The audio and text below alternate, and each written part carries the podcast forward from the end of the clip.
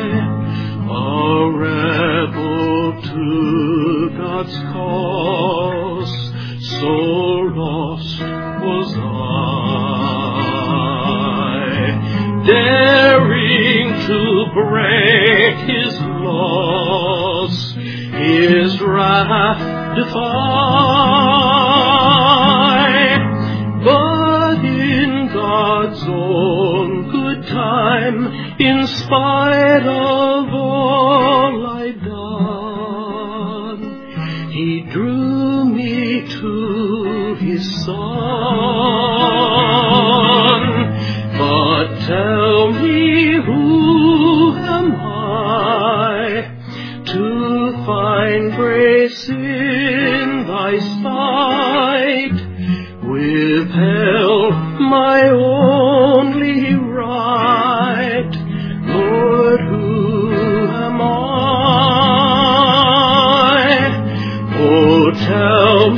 why, oh, why should one so great and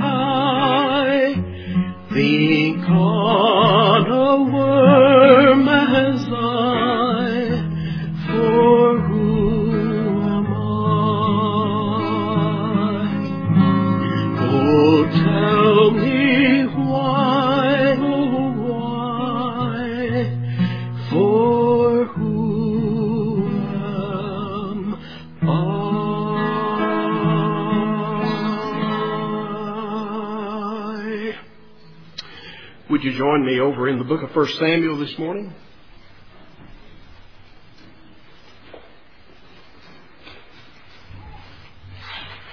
To the story of the one who said those words.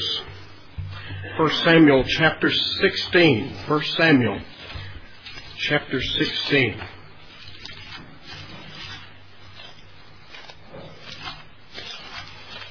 Tell you what, I'm going to shed this jacket. I don't think I'm going to have any problem with frostbite this morning, so if uh, y'all are warm, follow my lead if you would like. 1 Samuel, the 16th chapter. I'd like for us to read the first 14 verses. It is a story I hope, I trust that you are familiar with. 1 Samuel 16, beginning in verse 1. And the Lord said unto Samuel, How long wilt thou mourn for Saul, seeing I have rejected him from reigning over Israel? Fill thine horn with oil and go, and I will send thee to Jesse the Bethlehemite, for I have provided me a king from among his sons. And Samuel said, How can I go? If Saul hear it, he will kill me. And the Lord said, Take a heifer with thee, and say, I am come to sacrifice to the Lord. And call Jesse to that sacrifice, and I will show thee what thou shalt do, and thou shalt anoint unto me him whom I name unto thee. And Samuel did that which the Lord spoke, and came to Bethlehem. And the elders of the town trembled at his coming, and said, Comest thou peaceably? And he said peaceably, I am come to sacrifice unto the Lord. Sanctify yourselves, and come with me to the sacrifice. And he sanctified Jesse and his sons, and called them to the sacrifice. And it came to pass, when they were come, that he looked on Eliab, and said, Surely the Lord's anointed is before me, is before him. But the Lord said unto Samuel, Look not on his countenance or on the height of his statue, because I have refused him. For the Lord seeth not as man seeth. For man looketh on the outward appearance, but the Lord looketh upon the heart. Then Jesse called Abinadab, made him pass before Samuel. He said, Neither hath the Lord chosen this one. Then Jesse made Shammah to pass by, and he said, Neither hath the Lord chosen this one. Again Jesse made seven of his sons to pass before Samuel, and Samuel said unto Jesse, The Lord hath not chosen these. And Samuel said unto Jesse, Are all thy children here? And he said, There remaineth yet the youngest, and behold, he keepeth the sheep. And Samuel said unto Jesse, Send and fetch him, for we will not sit down till he come hither. And he sent and brought him in. Now he was ready, and of a beautiful countenance, and goodly to look to. And the Lord said, Arise, anoint him, for this is he. Then Samuel took the horn of oil and anointed him in the midst of his brethren, and the Spirit of the Lord came upon David from that day forward. So Samuel rose up and went to Ramah. But the Spirit of the Lord departed from Saul, and an evil spirit from the Lord troubled the, him. The armies had battled for several days without either able to gain an advantage over the other. It was a standoff.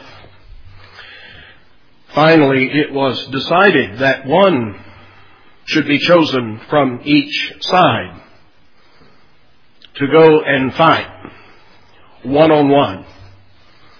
Winner take all. Whichever man won his army would be declared victorious. The two men went and fought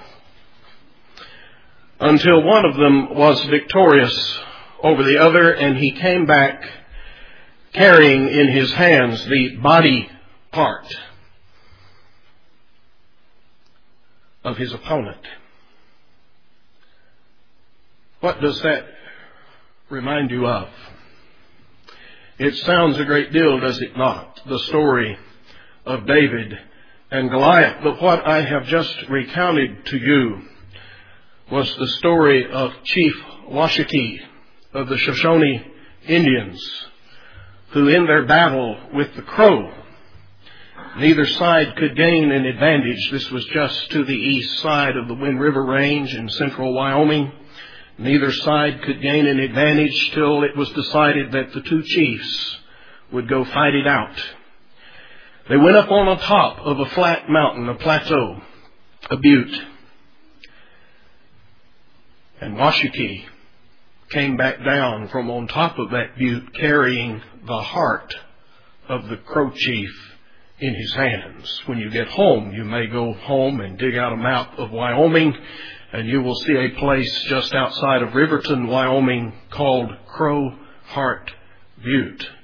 That was the place that incident occurred. Now, I tell that story because of the remarkable similarity to the story of David and Goliath and to try to impress you with the primitive nature of the day and times of which we are talking.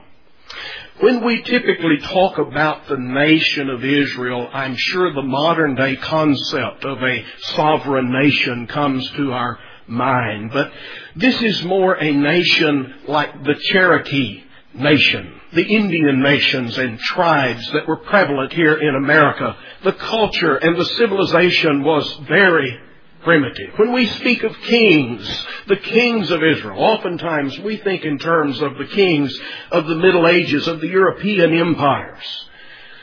But we are really speaking more of the warrior kings, chiefs, we would call them, that were chief because they were the fierce leaders in battle. They could whip everybody else. That is the nature of King Saul. That is the nature of King David. They were not kings that sat in their palace on the throne in their regal robes of royalty. They were fierce warriors leading the army of God into battle against the enemy. Israel at this point in time is little more than just a loose-knit confederation of these tribes related by blood and not much else. Men rule them who were called judges. The judges had been in that period of time from, uh, from the days of Joshua up to the days of Samuel. These judges were men that God would raise up from time to time, whom He would call out from amongst their brethren, and He would anoint them with great power, and they would lead the army of Israel in victory against the oppressor, men like Gideon, Jephthah. Or in some cases, they were just men that could whip everybody else, like a Samson. Samuel of whom we read in our text is characterized earlier in 1 Samuel as the last judge of Israel. When he becomes aged, his sons are nothing like Samuel, and the people begin to clamor for a king. The other nations around them have kings. Why can't they have a king? Samuel warns them of the consequences of having a king. He'll, he'll institute the draft. He'll take you young men into his armies. He'll take of them not only for soldiers, but for servants and your young women as well. He'll take of your vineyards and your crops. He'll make you tithe 10% of the seed that you make from your crops each year. In other words, He'll not only draft the best of your young people, He'll tax you. But in spite of that, the people clamored, give us a king, give us a king. God declares to Samuel, Samuel, they've not rejected you. They've rejected me. And so God gives them what they want. He gives them a king. And he gives them a king that's just about what they want. A young man by the name of Saul. I want you to note Saul's description back here in 1 Samuel chapter 9. 1 Samuel chapter 9 verse 2. Speaking of Kish, says he had a son whose name was Saul, a choice young man and goodly. And there was not among the children of Israel a goodlier person than he. From his shoulders and upwards he was higher than any of the people. What, what we are being told is that there is not a more handsome young man in all of Israel than Saul, and he is taller than any of the rest. Now, coming from one who is somewhat vertically challenged, I uh, am sensitive to this idea that he's tall. Have you ever noticed that everybody wants to be taller than they are? If I gave you the choice of being taller or shorter than you are, which would you choose? Steve? Yeah, I know. We're sort of built close to the shore here like the ocean. Yeah, we're sort of on the same level here. Why is it that human nature wants to be big? Uh, at least now I've become somewhat horizontally challenged in my later years as well. But we don't want to be big in that direction, but we'd sure like to be taller. In other words, Saul fits man's picture of what a natural born leader ought to be. Number one draft choice. Tall, dark, and handsome. B.B. Caldwell, the old professor down at New Orleans Seminary years ago, used to say God never called a good looking man to preach. I know one thing, whenever you find a good looking man in scripture, you got trouble on your hands. Whether it's Saul or whether it's Absalom or whoever it is, find you a good looking fella, you've got problems. Saul at this point in time in chapter 9 is on, well you've heard of wild goose chases, he's on a wild donkey chase. His, his father Kish's asses have run off. And he and a servant are out trying to find them. They're scouring the countryside and can't find them. And the servant suggests, let's go up to the prophet of God, to this man whom in that day they called a seer. A seer was a primitive word for a prophet. And oftentimes, people would go, if they couldn't find something, if they wanted some sort of revelation, they would go up to the prophet, and uh, they would generally take something, a gift in their hands to give to them, and perhaps he might have a word from God for them. And so the servant says, let's go up and see this man, this prophet of God, and perhaps he can tell us where the axes are. Well, they go. But God has already spoken to Samuel, the prophet, saying, tomorrow about this time, there's going to come this fella, and he's the one that I would that you anoint as king over Israel. Samuel does in a very private ceremony, and then later, as Saul leads the army of Israel into victory over the Ammonites, there is a rather public reception of Saul as the king of Israel, and his rule and reign over Israel is thereby secured. But in spite of all that Saul had and all that was given to Saul, he was anointed king, the anointing oil poured over his head, the Spirit given to him, victory over Israel's enemies was given to him. In spite of all of those things, Saul had deep, deep seated flaws. Flaws that would eventually make him unfit to be king over Israel. For laws that would eventually cause him to be rejected by God. The kingdom was to be taken from King Saul basically for two failures. The first failure happened rather early in Saul's reign. They were assembled at Gilgal to go into a battle against the Philistines. Samuel had said, now on such and such a day, I'm going to show up there at Gilgal and then we'll offer a sacrifice and then you can go into the battle. Well, the people are gathered around. The Philistines are about to attack. Everybody's shaking in their boots. The people are hiding out here in the thickets and the rocks and the caves. And Saul, in other words, he's looking around and he's watching his army sort of desert. Everybody's fleeing and shaking in their boots. And he's, you know, somebody's got to do something. And Samuel, you know, where's Samuel? He said he would be here.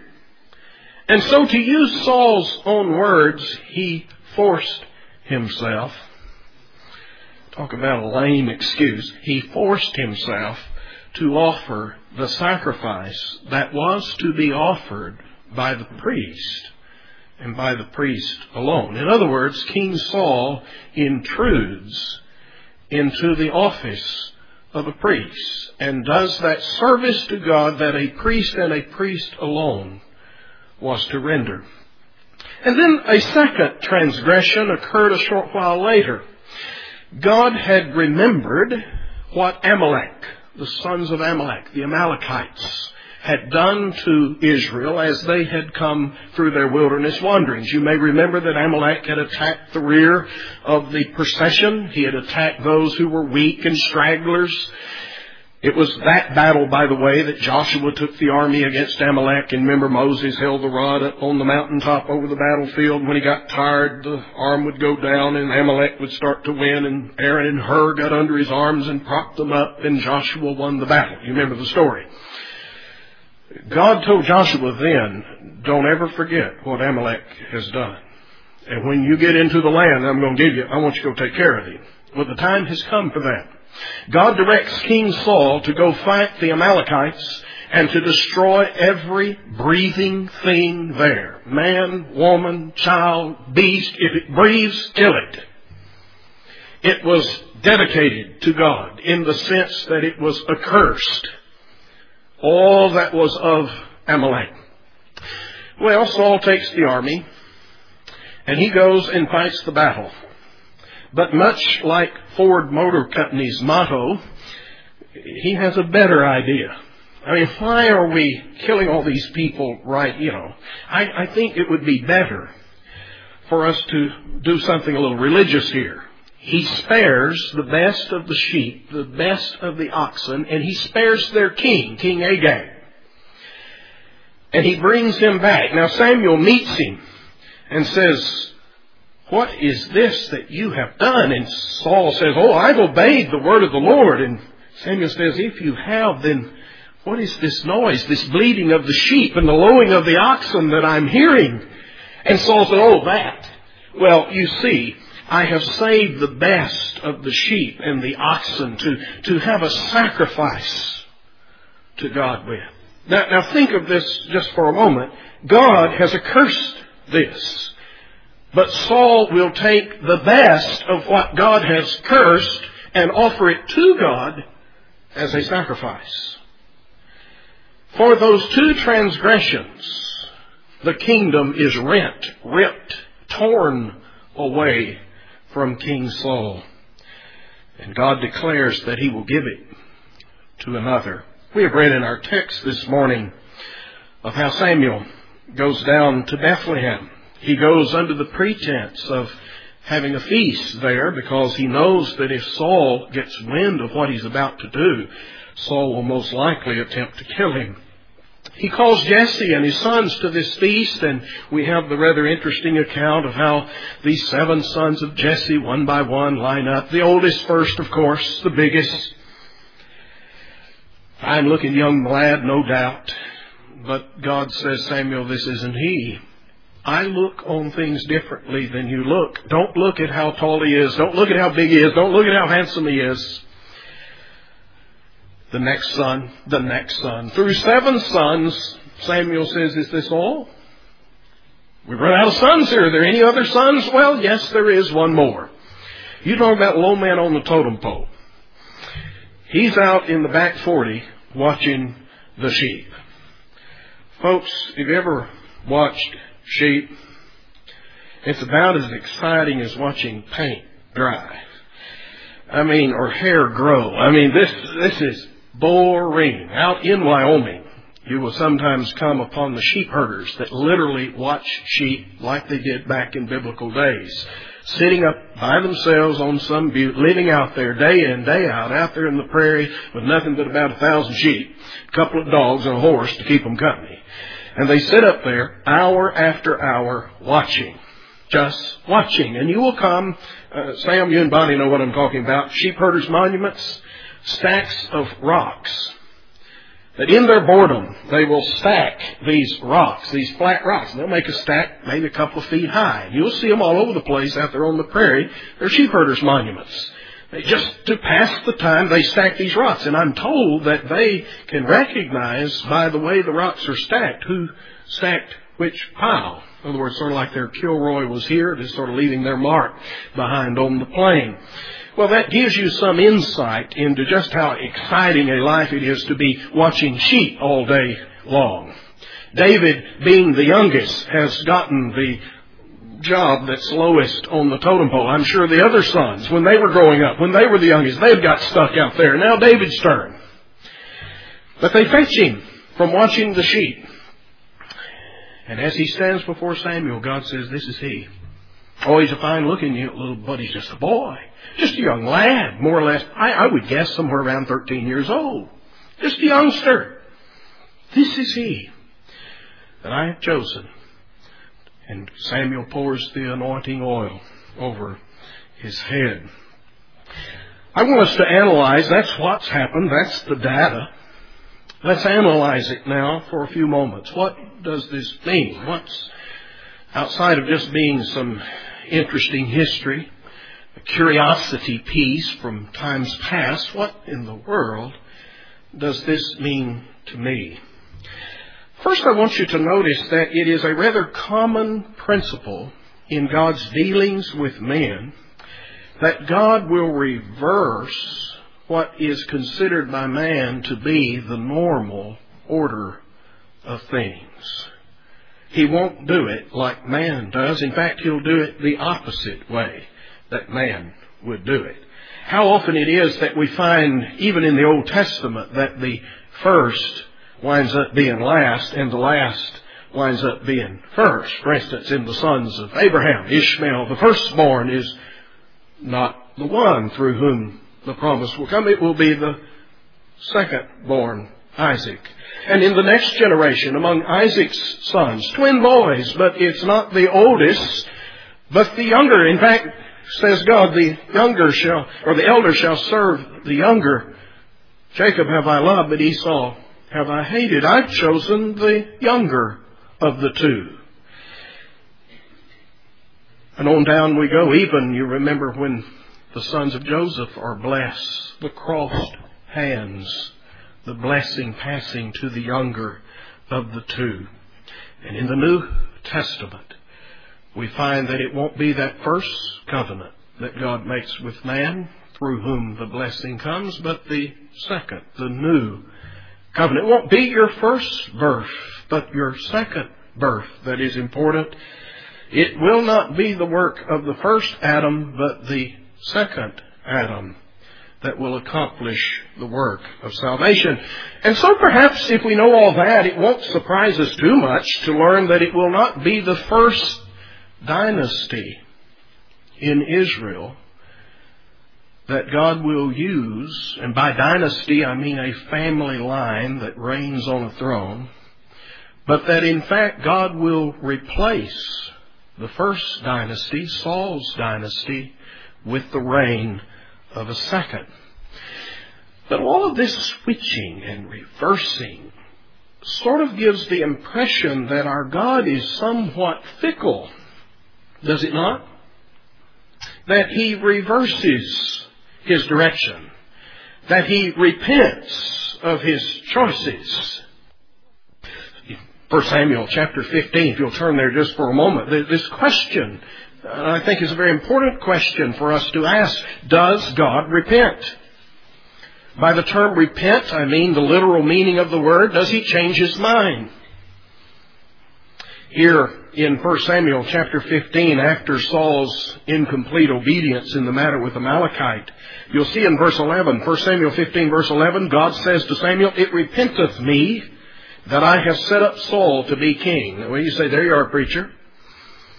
Right there in black and white, of course God repents. He changed his mind. He chose Saul. Saul didn't quite work out like he intended, and now he changes his direction, changes his mind, and says, I think I'll choose somebody else. Of course God repents, says so right there.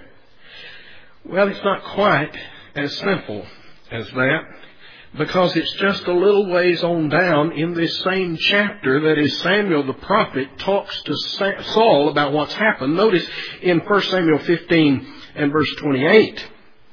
Samuel said unto him, The Lord hath rent the kingdom of Israel from thee this day, and hath given it to a neighbor of thine who is better than thou. And also the strength of Israel will not lie nor repent, for he is not a man that he should repent. In other words, earlier in this chapter, God says, Samuel, Samuel, I've repented, I've changed my mind. And then later in the chapter, Samuel, the same guy God said that to, stands before King Saul and says, God's not like man. He doesn't repent. He doesn't change his mind. What in the world is going on? It is what theologians call an anthropomorphism. It's a big, long word. I'll try to chew it up for you. An anthropomorphism is to ascribe a man-like quality to God.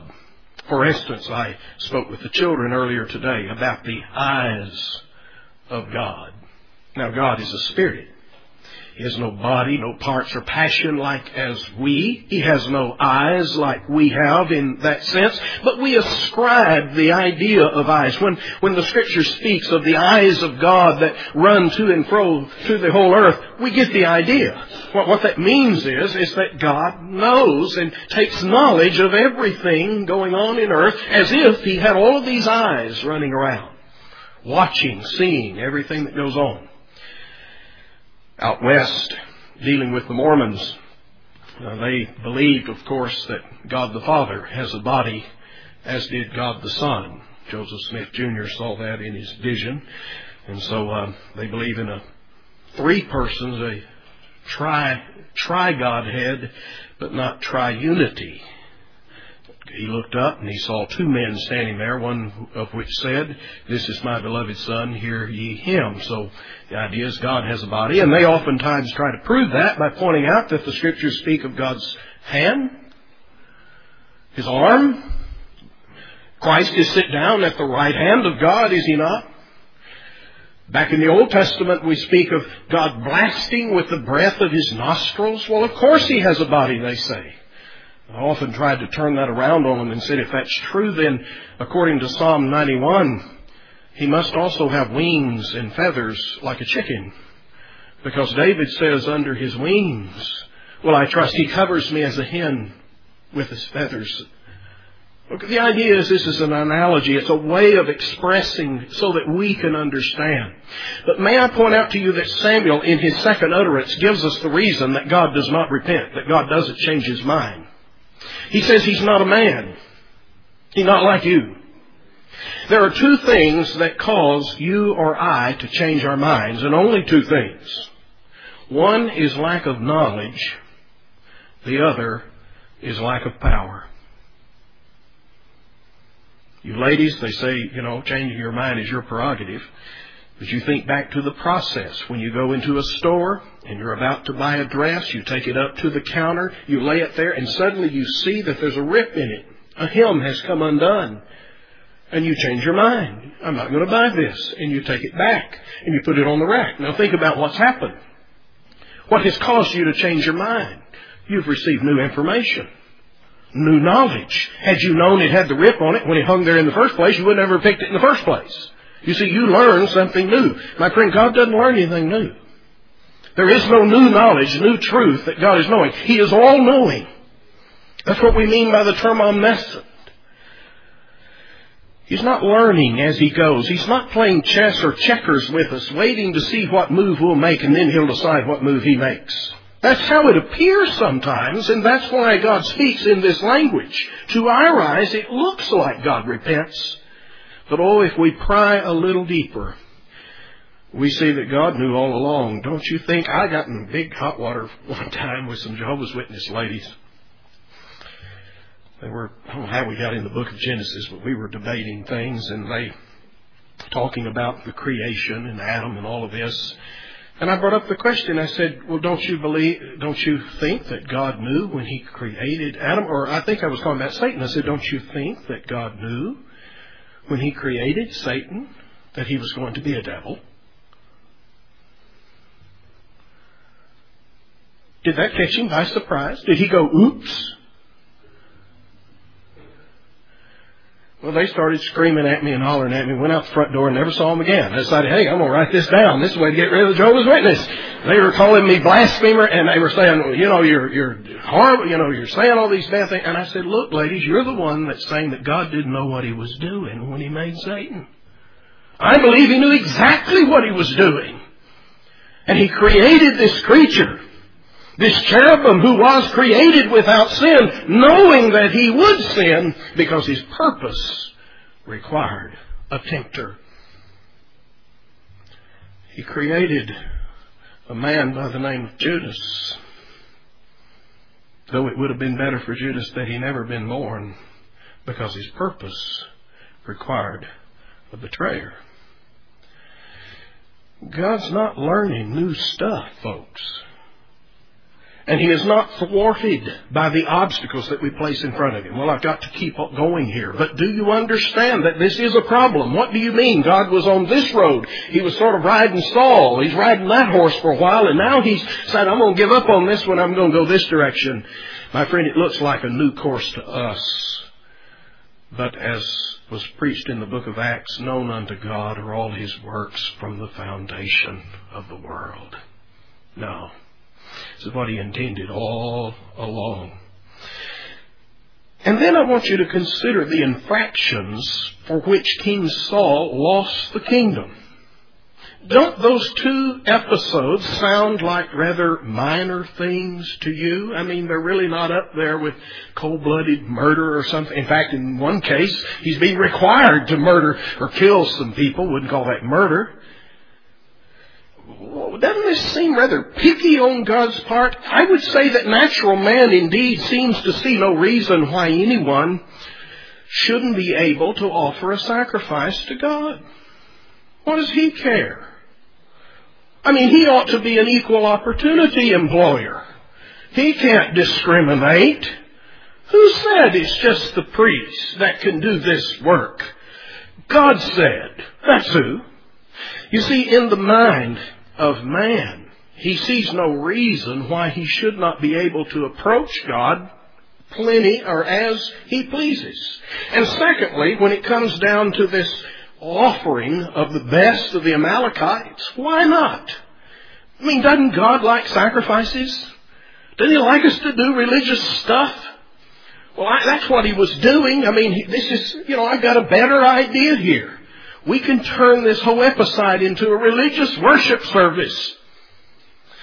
Natural man's religion indeed would offer to God in sacrifice the best of what God himself despises and abhors. You see, God just doesn't quite look at things like we look at things. If you don't learn anything else this morning, learn that lesson. You want to know how horrible, how big a thing sin is? Ask the one who is sinned against. If you want to know what it means to go blatantly into the presence of God unbidden, just uh, talk to old Miriam and Aaron back there in the wilderness days when they decided that Moses was taking a little bit too much authority on himself, that they were just as good as Moses, and God smote Miriam with leprosy, you recall. Korah and his rebellion over the same principle went to hell with their boots on. The earth swallowed them up.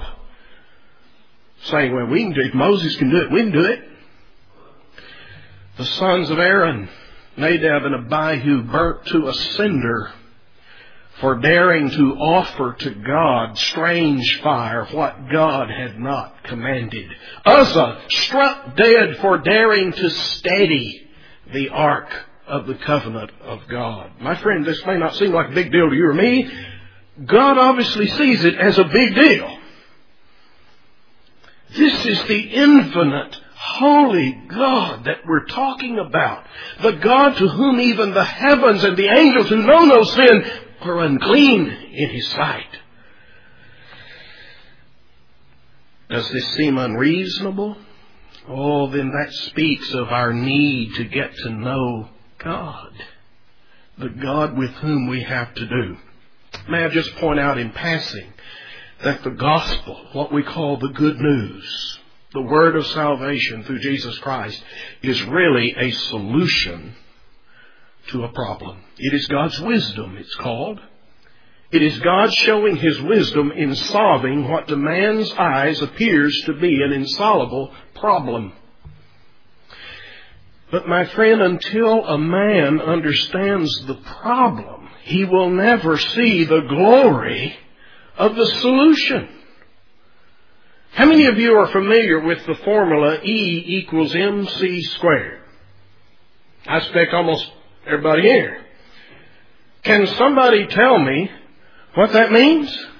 That is a solution to a problem. That is at the long end of a tremendous number of mathematical equations. It all boils down to this solution, E equals mc squared. Now I won't embarrass you, but I dare say some of our kids would know, but most of you that have uh, over the age of puberty have long since forgotten if you ever knew what that means.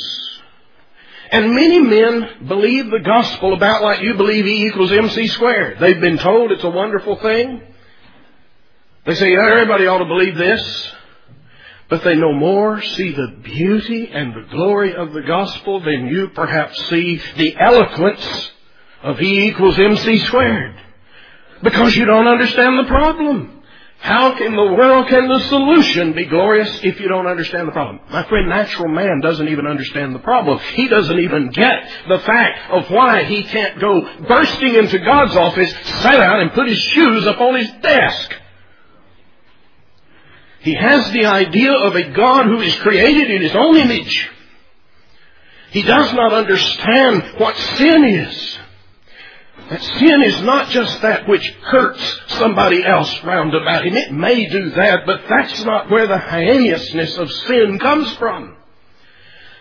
That sin is shaking your fist in the face of your sovereign. How dare you tell me what to do? It is rebellion to its core. And it's daring God to do something about it.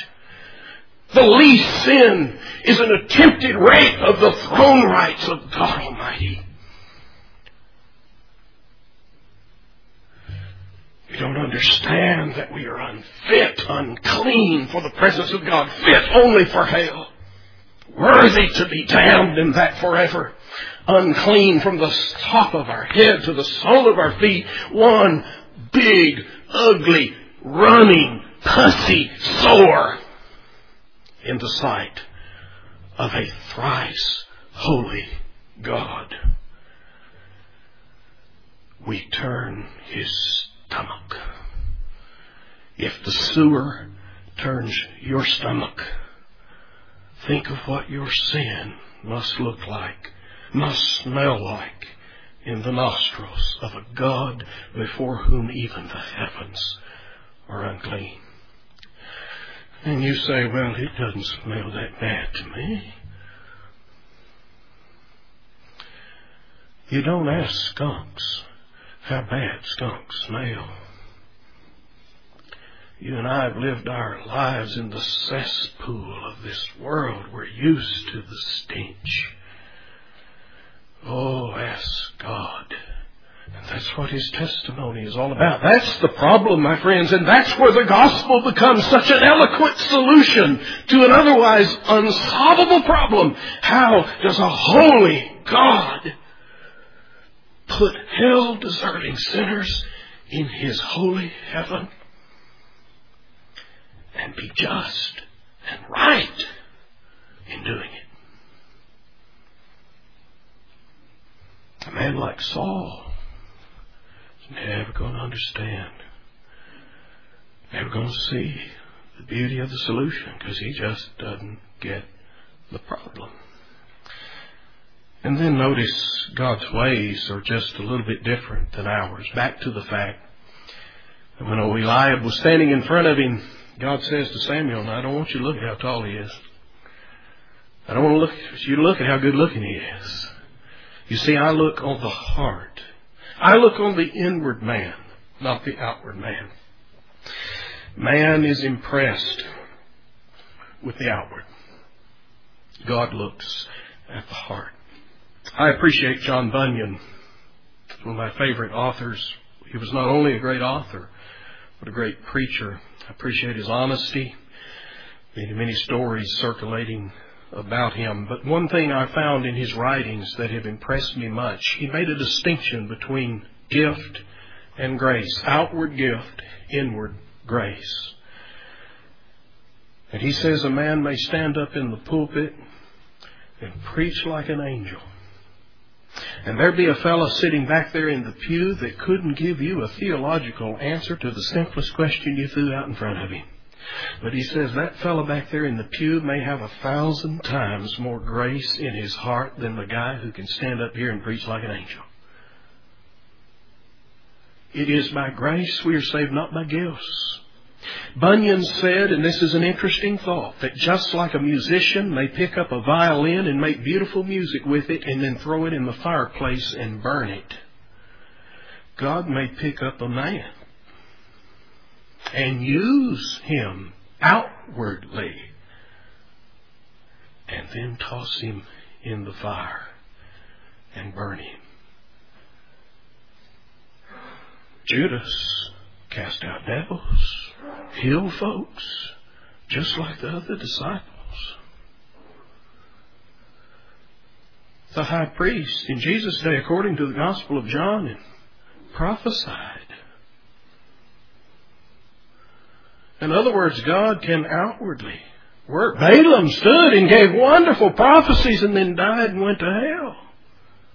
Do you understand what I'm saying? God may pick up a man and use him as his mouthpiece and then dispose of him in the fire. I don't think that's common, but I do appreciate Bunyan for pointing it out. That it's not what we are out here, not our gifts and our abilities and our talents that sway God, that impress God. It's what we are in here.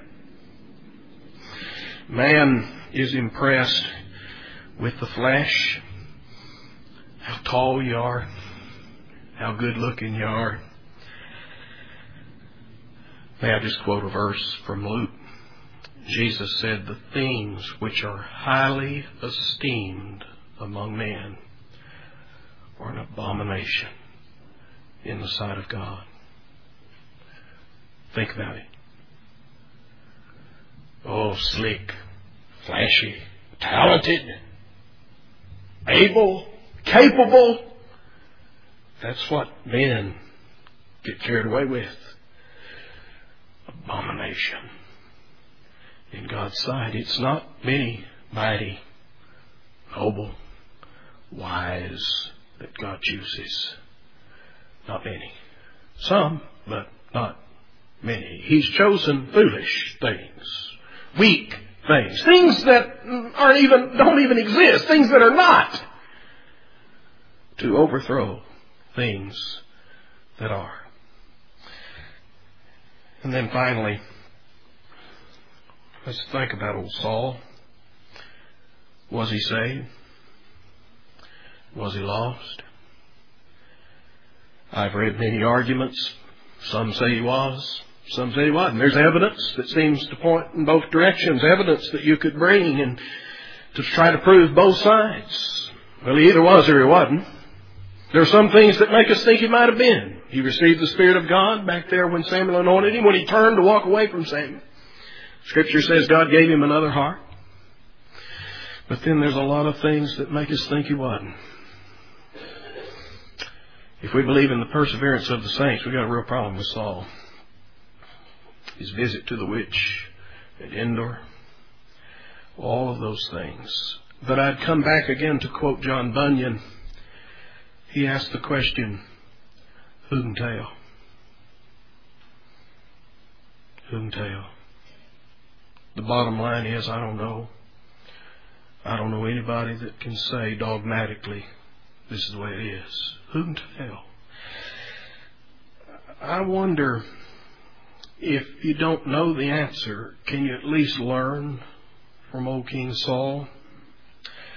Whoever you are, whoever you be, whatever your credentials, whatever you might think yourself to be, oh, my friends, bow the knee to your God. Obey God.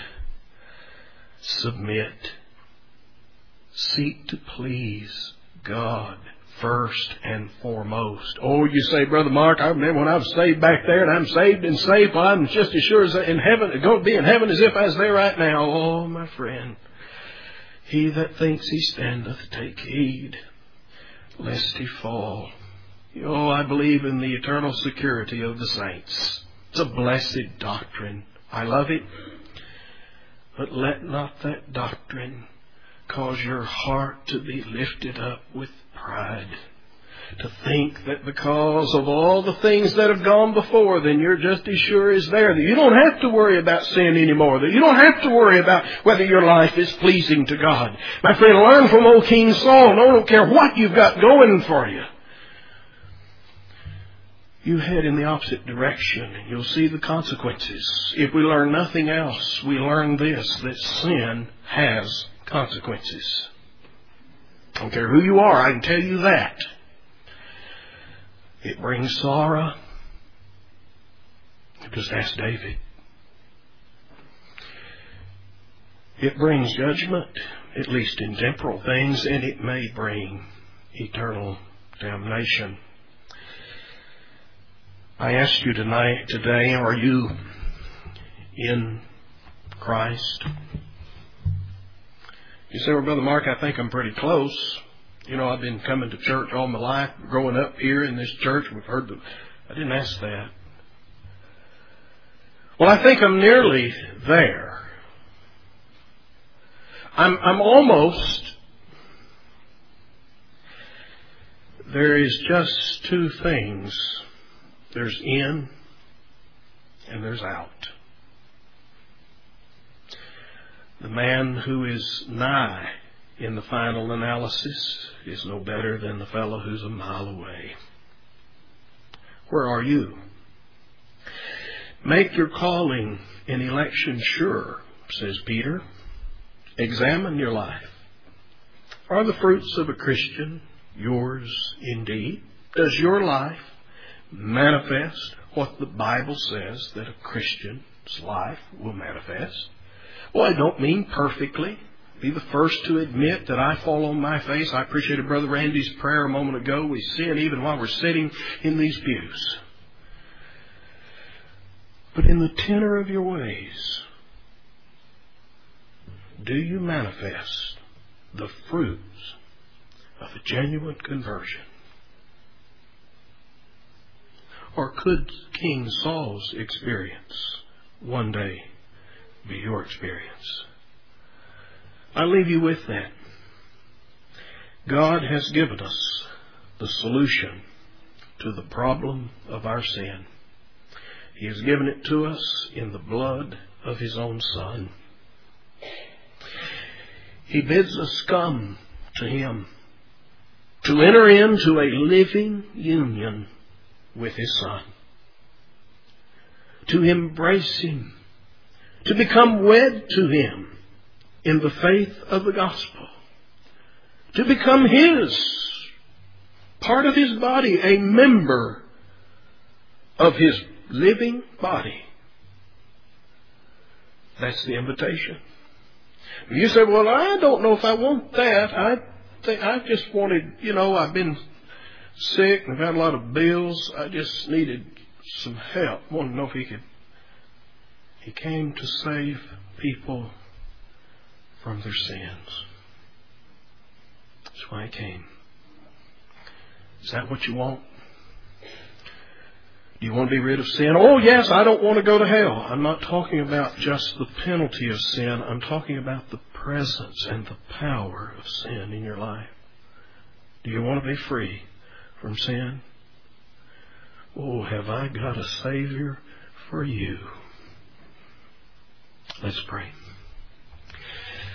Father, help us to appreciate these lessons from long, long ago.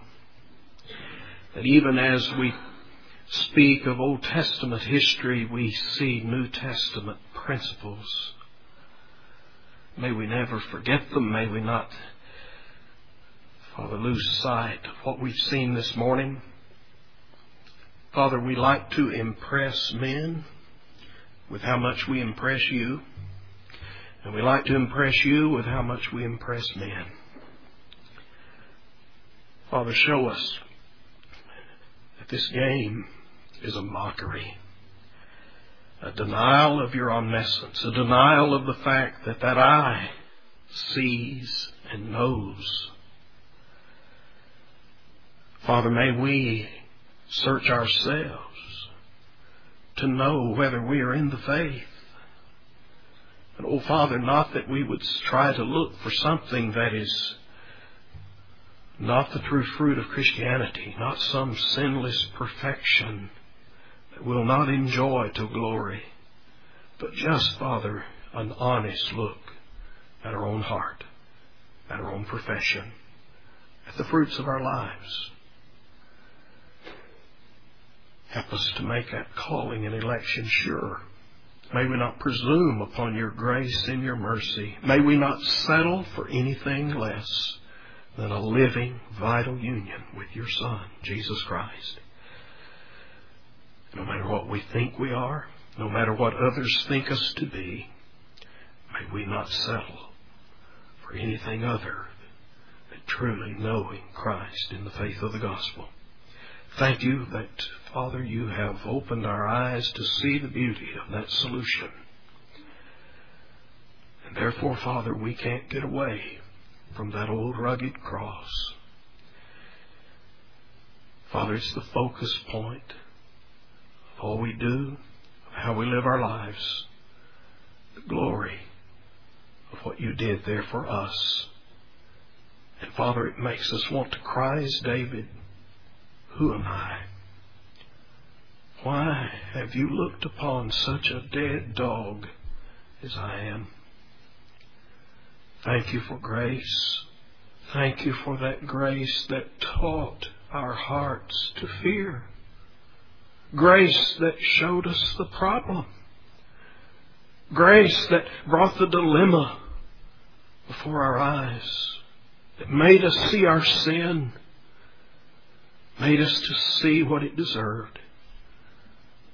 And oh, thank you for the grace that relieved that fear that showed us the solution in the cross of your Son. Lord, work in hearts today. If there's one here outside your Son, I pray that this might be the day that you would speak, that light would shine into the darkness of their hearts. This would be the day that you would apprehend that sinner running from thee. This would be the day that you would crush the opposition. This would be the day that a dead sinner would be raised to life. Do it for Christ's sake, Father. We'll give you the glory and the praise.